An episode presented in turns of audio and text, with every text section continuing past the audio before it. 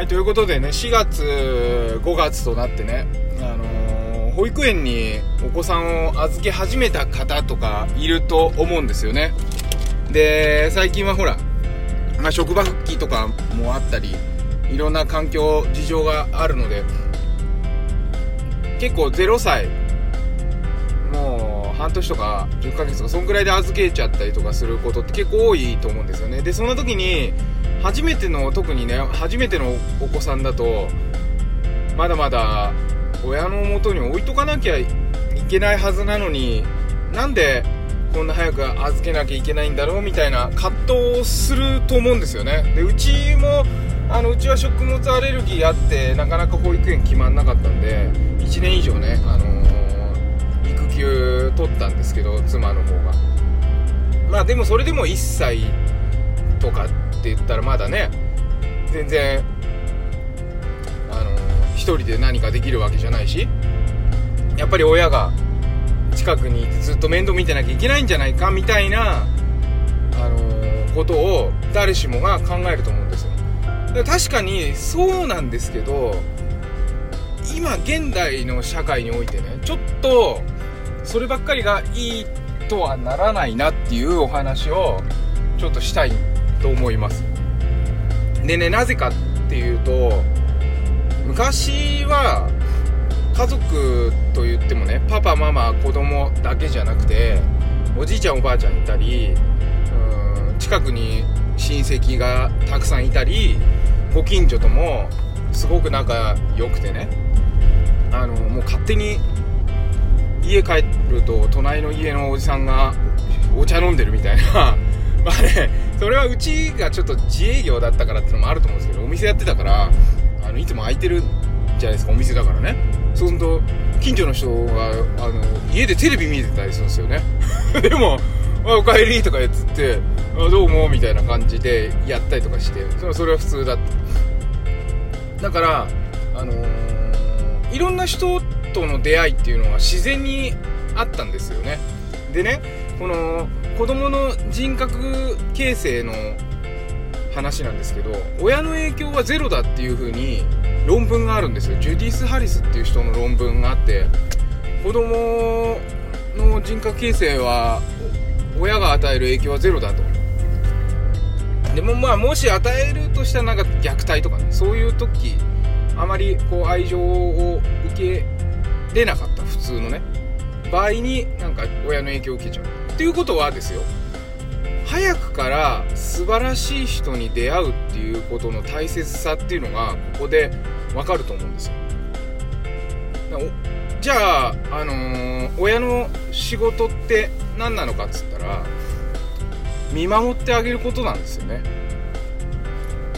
安全基地です。これはあの茂木先生がよくいろんなメディアでねあの伝えてくださってることですけどセキュアベースなんていう風に呼ぶみたいなんですけどね。安全基地になって見守ってあげることが大切。なんかいろいろあの勉強させなきゃいけないとかこういうしつけしないとまあ最低限のほらね社会性を保つようなしつけとか、まあ、勉強とかっていうのは必要ですよ。それはもう強制的にでも教えないと後々ねうまくいかない。だけどそれをやりすぎちゃいけなくて親って。これね自分に言い聞かせてるとこもあるんですよ。今実際子供育ててるからね。だけどちょっとこう勉強したしてるしてるっていうかあの耳にしたっていうかあの覚えたんでちょっと繰り返しねこうお話ししたいなと思ってるんですけど、まあ、あのだからもう一回戻ると親って安全基地であって、えーそれ以上のことっていうのは極力やらない方がいいんですよ。だって人格形成に与える影響はゼロなんですもん親の。素晴らしい人に出会う。いろんな友達とか大人とか知らない人とかに出会う、まあ中にはいい人じゃない人もいるかもしれない。だけどその中で自分がいいなと思った性格を少しずつもらって大人になってくるんですよ。ということはですよ今今のね社会って特に都会の方だとご近所付き合いないですよね。なんか下手すると隣の人の名前とか知らない。まあ間違いなく名字ぐらいしか知らなくてね下の名前なんてなんか聞いたこともなかったりとかしません？それとかあとじゃあ親？どこにいるかって言ったらすごく遠くて年に何回か。で今コロナだから余計ねあのー、遊んだりするわけにもいかないし来てもらうわけにもいかないしってことで親が子供の面倒を見るっていうのはそれしかないんですよね。親が子供の面倒見るっていう選択肢しかない。親子供にとって親しかないんですよ。出会う大人がね。でこれはちょっとあんまり良くない。でもしあの人格形成に影響が出るような親だった場合例えばちょっと虐待しちゃったりとか。そういう場合はもう子供って逃げ道なくなっちゃうんですよ。だけど保育園ね例えば保育園とかそういうところにね幼稚園でもいいと思うんですけど早くに預けてプロの人たちのセキュアベースを受ける。愛情を受ける。見守りを受ける。これがとってもね今現代においては重要なことなんじゃないかなっていうふうに今ねあの下の子はあ上の子は7歳になって下の子は3歳になって育てて思ったんです。特に上の子の時はいやこんなちっちゃいのに預けるなんてって仕事辞めるかみたいなねそのくらいまで考えたんですけどだけどあのー、アレルギーが多くてね公立の保育園は全部断られてであのー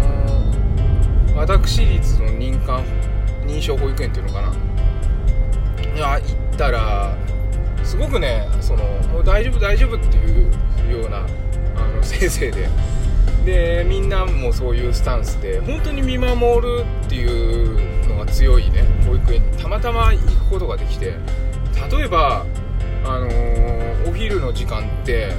何時から何時までに食べてねって言ってバイキングだったりとかね。あと外遊びの時に中で遊びたいって言えば1人ででも中で遊ばせといてくれるとか。本当にやりたいっていうことに対して見守ってくれるっていうことをプロでプロのやり方でね親とはまた違う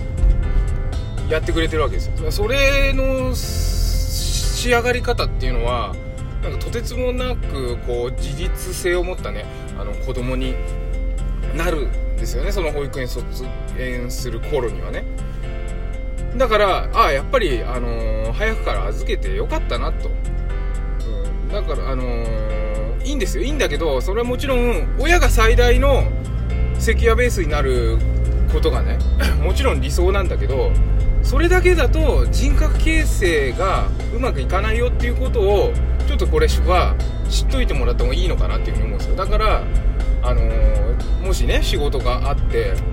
早く復帰しなきゃいけないんだったらいい保育園を見つけてこれが大事ですよ。いい保育園いいスタッフの方がいる保育園を見つけてもうとっとと預けちゃう。それで気持ちよく仕事に行く。もうプロに任せて。そうすると親も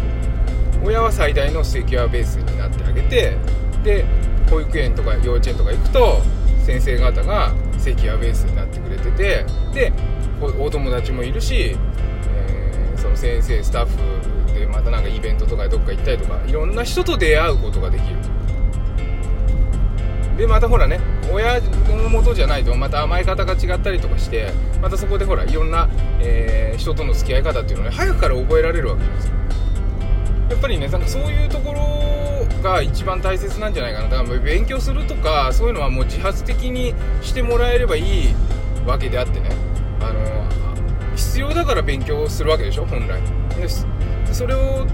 どうして必要って感じるのかっつったらあれやりたいこれやりたいっていかに思えるかじゃないですか。であれやりたいこれやりたいって子供たちが思うにはセキュアベースがあることなんですよ。ちょっとねなんか難しいですでこのお話でねジュディス・ハリスのあの本本というかあのあってちょっとあの概要欄の方に貼っとくんでねあの Kindle でささっと読める本なんでちょっともし気になったらね見てもらったらいいのかなというふうに思いますけれども是非あのその子供をあの小さいうちから保育園に預けるとかいうことに対してもうこういくら言ったって不安なんだけど、まあ、こういう論文的にもねあるんだよっていうことを知ってもらってあの科学的に勉強した上で預けるっていうのもねとっても大事なんじゃないかなと思ったんであのぜひ何かのきっかけにねしてもらえたらと思います。はいということで、えー、今日も一日健やかにお過ごしください。バンモくん子育てパパのトークトークエッセイでした。